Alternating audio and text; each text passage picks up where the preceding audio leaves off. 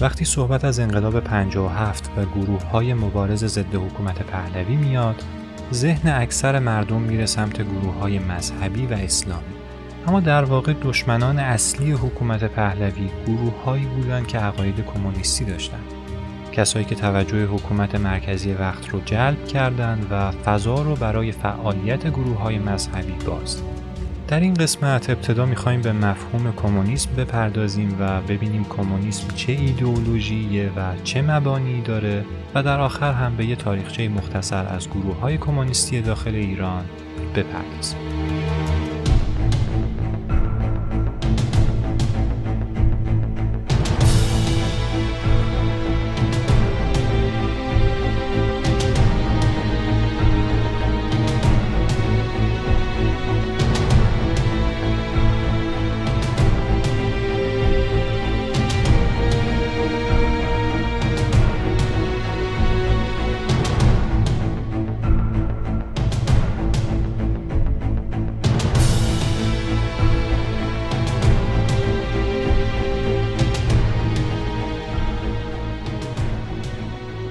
از صحبت درباره کمونیسم باید با یه مفهوم کلیتر به نام سوسیالیسم آشنا بشیم.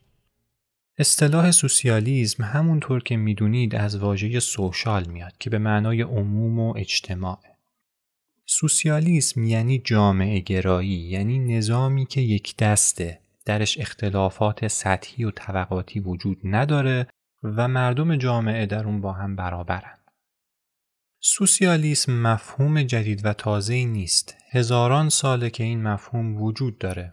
در نوشته های افلاتون و سقرات رد پاش دیده میشه یا اگر اپیزود دوم پستکس رو گوش داده باشید اونجا گفتم که مزدک اصلاحگر دینی عهد ساسانیان عقاید سوسیالیسم داشت و خواهان یک جامعه بی طبقه بود.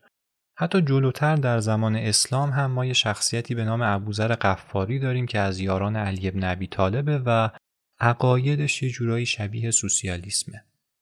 اما در کل تا سالیان سال نه حکومت سوسیالیستی در جهان شکل گرفت و نه کسی اومد این اصطلاح رو به صورت جامع و کامل تعریف کنه. اصطلاح سوسیالیسم همینطور مبهم موند تا قرن 19 میلادی. در قرن 19 هم یه عده‌ای که مشهورترین اونها کارل مارکس و فردریش انگلس بودن اومدن در مفاهیم سوسیالیسم بازنگری کردند و یه مفهوم تازه از دلش استخراج کردن به نام کمونیسم. اینجوری بگم که کمونیسم زیر شاخه ای از سوسیالیسمه. معنی این اصطلاح برمیگرده به اولین حکومت کمونیستی تاریخ یعنی حکومت کمون پاریس. در زمان انقلاب های فرانسه چند روزی یه حکومتی در پاریس شکل می‌گیره به نام حکومت کمون ها. این حکومت یه حکومت سوسیالیستی بود و پیرو و عقاید مارکس و انگلس. هرچند این حکومت خیلی دووم نیاورد ولی اسمش با اصطلاح کمونیسم همیشه به یادگار موند. شاید واژه کمونیسم و واژه انگلیسی کمون که به معنای عمومی و مرسوم میشه اگر اشتباه نکنم بی ارتباط نباشه ولی خب در کل یه زبانشناس باید توی این حوزه نظر بده و ما بهتر خیلی درگیرش نشیم. اما بریم سراغ اصل ماجرا اینکه کمونیسم چه ویژگی هایی داره و دنبال چی اصلا. آقای مارکس معتقد بود اساسا تاریخ بر اساس مبارزات طبقاتی شکل گرفته. یعنی تاریخ شامل مبارزه طبقه دار با طبقه کارگر جامعه است. فلسفه اصلی کمونیسم بر اساس همین نظریه شکل گرفته. کاری به درستی و غلطیش ندارم اما مارکس معتقد بود این طبقه کارگر که بهش پرولتاریا میگن چون چیزی نداره مجبور نیروی کار خودش رو بفروشه و از اون طرف طبقه سرمایه دار هم همیشه از این قضیه سوء استفاده می‌کنه و بر قدرتش افسوده میشه. تنها راه نجات اکثریت مردم یعنی کارگرها از دست این سرمایه‌دارای ظالم اینه که فاصله طبقاتی بیاد در جامعه از بین بره و یه جامعه یک دست به وجود بیاد. پس این شد اولین ویژگی یه حکومت کمونیستی اینکه طبقات مختلف جامعه حذف شدن یا به عبارتی دیگه ما اختلاف طبقاتی نداریم. برای یک دست شدن جامعه نیاز بود که سرمایه را از دست آدم های سرمایه دار در بیارن و بدنش به یه نفر که اون بده به همه. به چه کسی؟ دولت. پس اقتصاد کمونیست ها یه اقتصاد دولتیه و توی اون چیزی به نام مالکیت خصوصی وجود نداره. شما نمی‌تونی بری یه کارخونه مربا با اسم و نامی که خودت می‌خوای تأسیس کنی و کارگر استخدام کنی. همه چیزها بر عهده دولته و تو صرفا می‌تونی به عنوان یک کارمند یا کارگر برای دولت کار بکنی.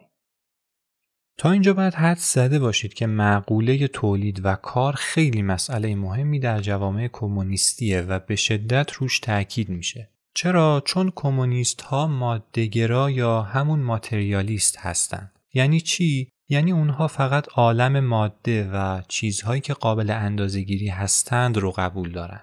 عشق، روح، خدا، جن، پری، رویا، آرزو، احساس، هنر همه اینا براشون کشکه و اهمیتی نداره. چی براشون مهمه؟ اون چیزی که بشه اندازه گرفتش.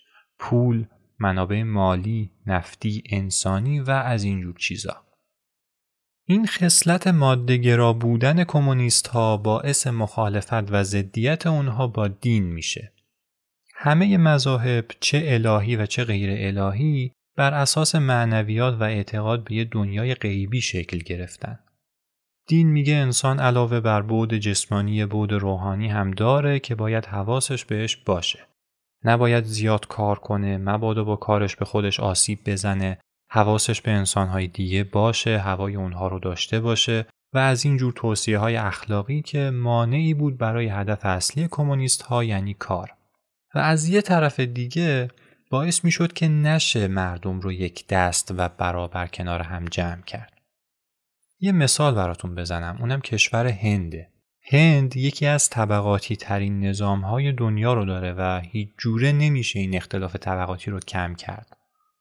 چرا؟ چون انقدر تنوع ادیان و اعتقادات و فرهنگ داره که هیچ جوره نمیشه اونها رو از مردم گرفت و یه عقیده جدید رو جایگزین اونها کرد و اصطلاحا یه عقیده رو به مردم تحمیل کرد. پس کمونیست ها با دین مخالف بودن چون دین مانع یک دستسازی جامعه میشه. ویژگی های کلی کمونیسم رو یه نگاهی بهش انداختیم. حالا نوبت به یه سوال مهم می‌رسه. کمونیسم چجوری تونست در جهان گسترش پیدا کنه و در یه دوره نیمی از جهان رو درگیر خودش بکنه؟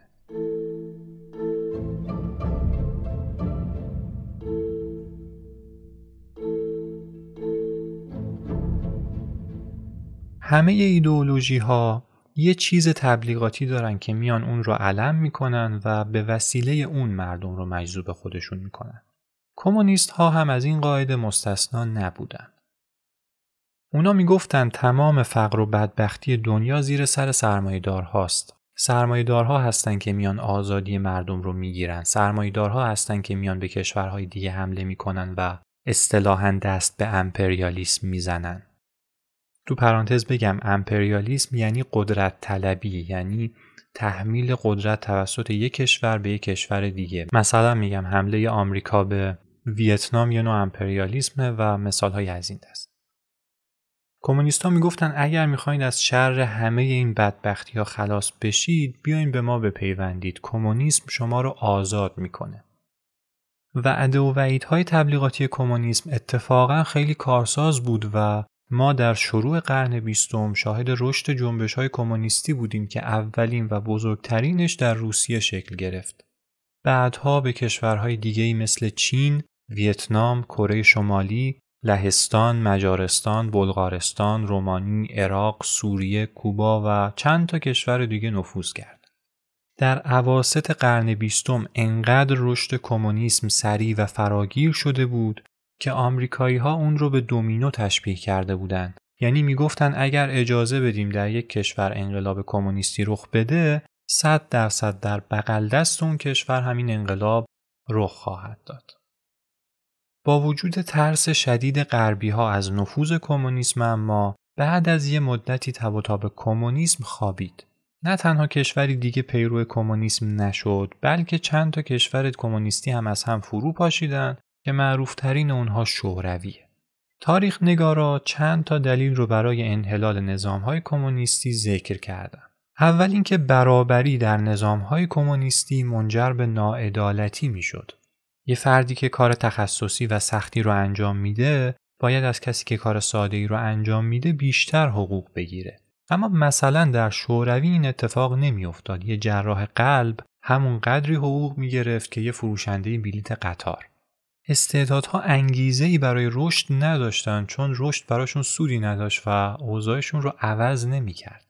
چیزی که به سرخوردگی جوانها در کشورهای کمونیستی بیشتر دامن می‌زد بحث آزادی بود. با اینکه شعار اصلی کمونیست ها آزادی کارگران بود اما اونها عملا فقط کارگرها رو از یک زندان به یک زندان دیگه منتقل کردند و هیچ آزادی رخ نداد. ما بیشترین زندانی ها و اعدام های سیاسی رو در حکومت های کمونیستی شاهد بودیم. در پاکسازی بزرگ حزب کمونیسم که در زمان استالین رخ داد چیزی حدود 800 هزار نفر اعدام شدند یا بدتر از اون در زمان انقلاب فرهنگی چین چیزی نزدیک به 20 میلیون اعدامی داشتیم. از طرف دیگه انحصار اقتصاد در دست دولت موجب شده بود هم کیفیت تولید بیاد پایین چون دیگه بازار رقابتی نبود و هم دولت خودش داشت نقش سرمایه دارها رو ایفا می کرد یعنی سران کشورهای کمونیستی حقوق و مزایای جداگانه ای از دیگر شهروندا پیدا می کردن. شعار مبارزه با امپریالیسم کمونیست ها هم نه تنها تحقق پیدا نکرد بلکه اونها برای خودشون یه پا امپریالیست شدن. مثالش حمله شوروی به لهستان، افغانستان، کره، ایران و کلی منطقه دیگه است. این چنین بود که کمونیسم در اواخر قرن بیستم قدرت و محبوبیت خودش را از دست داد و بزرگترین کشور کمونیستی یعنی شوروی هم از هم فرو پاشید. اما این نکته رو فراموش نکنیم بعد از مرگ شوروی یه قدرت کمونیستی جدید مطرح شد که اون چین بود. البته این کمونیسمی که الان در چین هست جنسش با کمونیسم شوروی و کمونیسم های قبل از اون فرق می‌کنه که فعلا خارج از بحث ماست. بعدا اگر راجع به چین صحبت کردیم به این موضوع می‌پردازیم. فعلا بریم سراغ تاریخچه کمونیسم در ایران.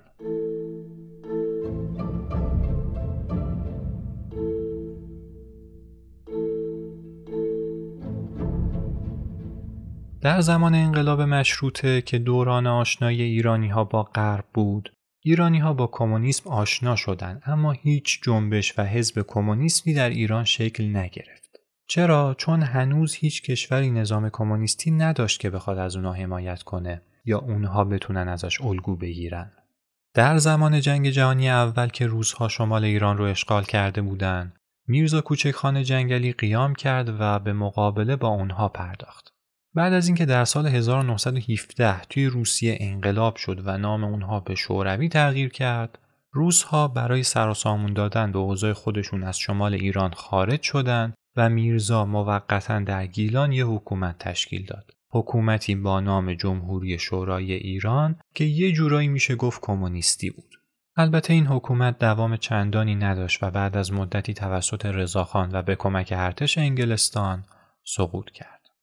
توی دورانی که رضاخان حکومت رو بر عهده داشت، تعداد کمونیست ها در ایران بیشتر شد. اما اونها عملا هیچ کاری نمی‌تونستن بکنن چون یه خفقان سیاسی در کشور ایجاد شده بود.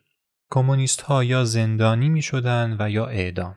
یکی از مثالهاش فرخی یزدی شاعر مشهوره که کمونیسم بود و در دوران رضاخان دستگیر شد. لب و دهنش رو به هم دوختن. کنایه نمی‌زنم واقعا این کار رو کردن. با نخ و سوزن دهنش رو دوختن و بعد اعدامش کردن. ولی بالاخره یه روزی آفتاب قدرت رضاخان هم غروب کرد و ایران توسط متفقین اشغال شد. یه فضای باز سیاسی در ایران شکل گرفت به خصوص برای کمونیست ها چرا؟ چون شوروی در ایران حضور داشت و از اونها پشتیبانی نظامی و مالی می‌کرد. در سال 1320 جدیترین فعالیت کمونیست ها با تأسیس حزب توده در ایران آغاز شد. مؤسسین این حزب ایرج اسکندری، بزرگ علوی، احسان تبری و چند تن دیگه بودند که همشون از قشر تحصیل کرده و فرهنگی جامعه می اومدن. به همین خاطر هم طرفدارای این حزب بیشتر افراد روشنفکر جامعه بودند تا افراد کارگر و طبقه پایین.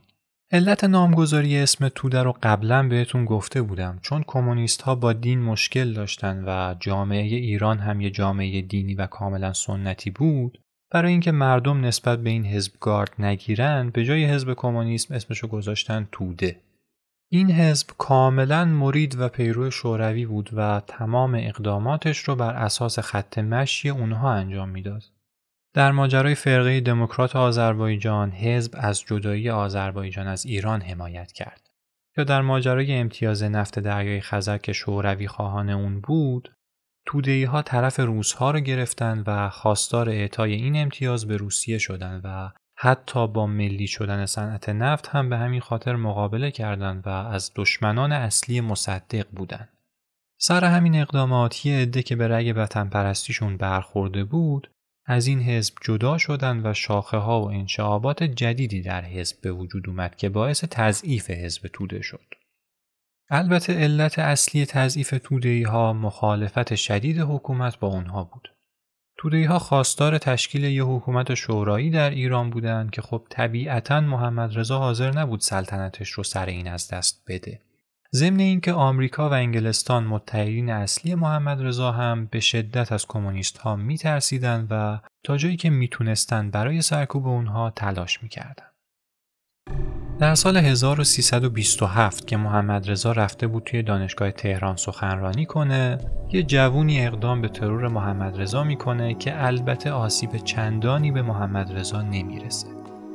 مقامات وقت اعلام می‌کنن که این ترور توسط حزب توده انجام شده و به همین بهانه فعالیت حزب توده در ایران ممنوع اعلام میشه. خود تودهی ها زیر بار این قضیه نرفتن و گفتن که کار خودشون بوده و ما کاری نکردیم. که البته شاید بیراه هم نمی‌گفتن. توی قسمت بعدی راجع بهش بیشتر صحبت می‌کنیم. اما به هر حال حزب توده غیر قانونی اعلام شد و بعد از این اعلام یه عده از رهبران حزب به خارج از کشور فرار کردند یه عده‌ای زندانی شدند و یه عده‌ای هم به فعالیت مخفیانه در ایران ادامه دادند فعالیت مخفیانه حزب توده و البته احزاب دیگه مخالف در ایران حکومت رو به این فکر انداخت که یه ارگان برای مقابله با اونها تشکیل بده. تا اون زمان دستگاه اطلاعاتی ایران زیر شاخه ارتش بود و خیلی هم عملکرد خوبی نداشت و نیاز بود که یه دستگاه اطلاعاتی مستقل تشکیل بشه. این شد که در سال 1335 ساواک تأسیس شد.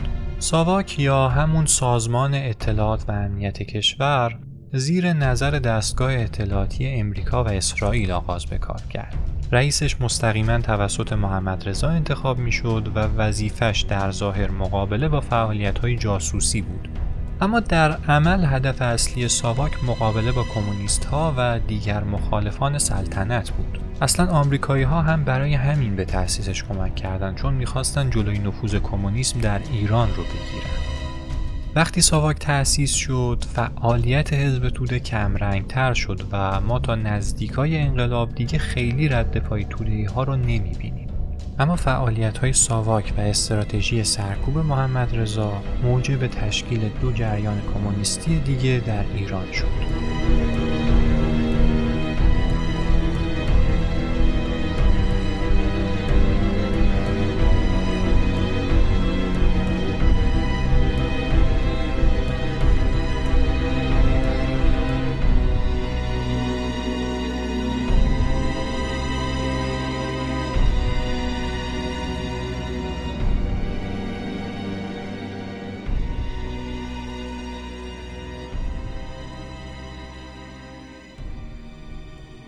اولیش سازمان چریک های فدایی خلق این سازمان رو خیلی ها با مجاهدین خلق اشتباه می‌گیرند در صورتی که این دو سازمان کاملا از هم مجزا بودند.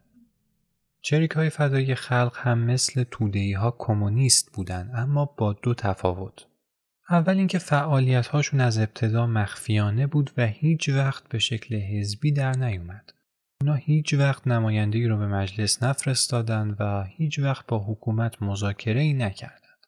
فعالیت های اونها نه از راه گفتگو و مذاکره بلکه از راه مبارزه مسلحانه بود. اونا معتقد بودن اگر گفتگو و فعالیت حزبی نتیجه ای می‌داد، حزب توده باید موفق می‌شد. تنها راه انقلاب خشونته. عمده فعالیت های این سازمان شامل ترور و سرقت بود. اونا کلا یک فاز رابین هودی داشتن و می‌رفتن اموال سرمایهدارها رو به نفع محرومین غارت می‌کردن. حالا اینکه واقعا به محرومین می‌دادن یا نه رو خدا می‌دونه. یکی از ماجراهای جالب در مورد اونها ترور محمد صادق فاتح. آقای فاتح یکی از بزرگترین سرمایهدارهای قبل از انقلاب بود که چندین تا کارخونه و تولیدی توی تهران و کرج داشت. در پی یه سری اعتصاب که در کارخونه های آقای فاتح رخ میده چریک های فدایی خلق می‌زنن فاتح رو به قتل میرسونن. بعد از قتل فاتح سر ریاست کارخونه اختلاف پیش میاد و تولید مختل میشه. این روند ادامه داره تا بعد از انقلاب که کلا اموالش توسط دولت مصادره میشه و کل کارخونه هاش ورشکست. یعنی شریک های فدایی خلق اومدن ثواب برسونن ولی زدن هزار تا کارگر رو کباب کردن. گروه کمونیستی مهمی که در همون سالها شکل گرفت مجاهدین خلق بود. این سازمان توسط آقای حنیف نژاد و آقای رودسری تأسیس شد اما رهبران این سازمان دائما عوض می شدن چون که حکومت اونها رو دستگیر و اعدام می کرد. مجاهدین خلق خیلی شبیه به چریک های فدایی خلق بودن منتها یه تفاوت خیلی مهم داشتن. تفاوتی که باعث شد بتونن طرفدارای بیشتری نسبت به اونها جذب کنن. گفتم هر ایدئولوژی هر حزبی یه چیزی داره که به وسیله اون تبلیغ و مردم رو جذب می‌کنه. مجاهدین می‌دونستند که یکی از دلایل عدم نفوذ حزب توده و چریک ها در میان مردم اینه که اونها علنا کمونیست هستند و مخالف اسلام. برای همین باید به یه طریق دیگه ای در بین مردم سنتی نفوذ کرد. مجاهدین اومدن یه چیزی رو به نام کمونیسم اسلامی از خودشون ابدا کردن. یعنی گفتن ما هم مسلمونیم هم کمونیست. این ایدئولوژی البته ایدئولوژی درستی نبود یعنی در واقع اصلا امکان پذیر نبود. چون اسلام و کمونیسم مثل آب و روغن میمونن و شما هیچ جوره نمی‌تونید این دوتا را با هم قاطی کنید. اسلام در واقع یه پوشش خیلی خوشگل بود که مجاهدین اومدن به تن خودشون کردن. اونا رفتارهای ظاهری مثل هجاب، نماز جماعت، ازدواج و اینجور کارها رو انجام می‌دادن. اما در باطن اسلامی در کار نبود و همه چیز همون روحیات کمونیستی رو داشت. درست شبیه جریک های فدایی خلق. اما با این همه مجاهدین تونستن طرفدارای زیادی رو در بین مردم جمع کنن و به نوعی شدن مهمترین گروه مسلح پیش از انقلاب. روش کار اصلی مجاهدین ترور بود. همینم هم شده بود که حکومت حسابی با آنها چپ افتاده بود. گفتم رهبران مجاهدین معمولا هر چند وقت یک بار دستگیر و اعدام می شدن و سازمان خیلی رهبر ثابتی نداشت تا نزدیکای انقلاب که رهبری سازمان به دو نفر یعنی موسا خیابانی و مسعود رجوی رسید. تا اینجا سه تا جریان کمونیستی پیش از انقلاب رو با همدیگه مرور کردیم. حزب توده، مجاهدین خلق و چریک های فدایی خلق. هر سه این جریان ها تا بعد از انقلاب دووم آوردن و نقش مهمی رو در انقلاب ایفا کردن. اما چون سرانجام اونها مربوطه به بعد از انقلاب بهتره که توی یه اپیزود جدا راجبشون صحبت کنیم. پس در آینده یه اپیزود می‌زنیم و این سه گروه رو در بعد از انقلاب بررسی کنیم. اما قبل از پایان لازمه که چند تا نکته رو با هم مرور کنیم.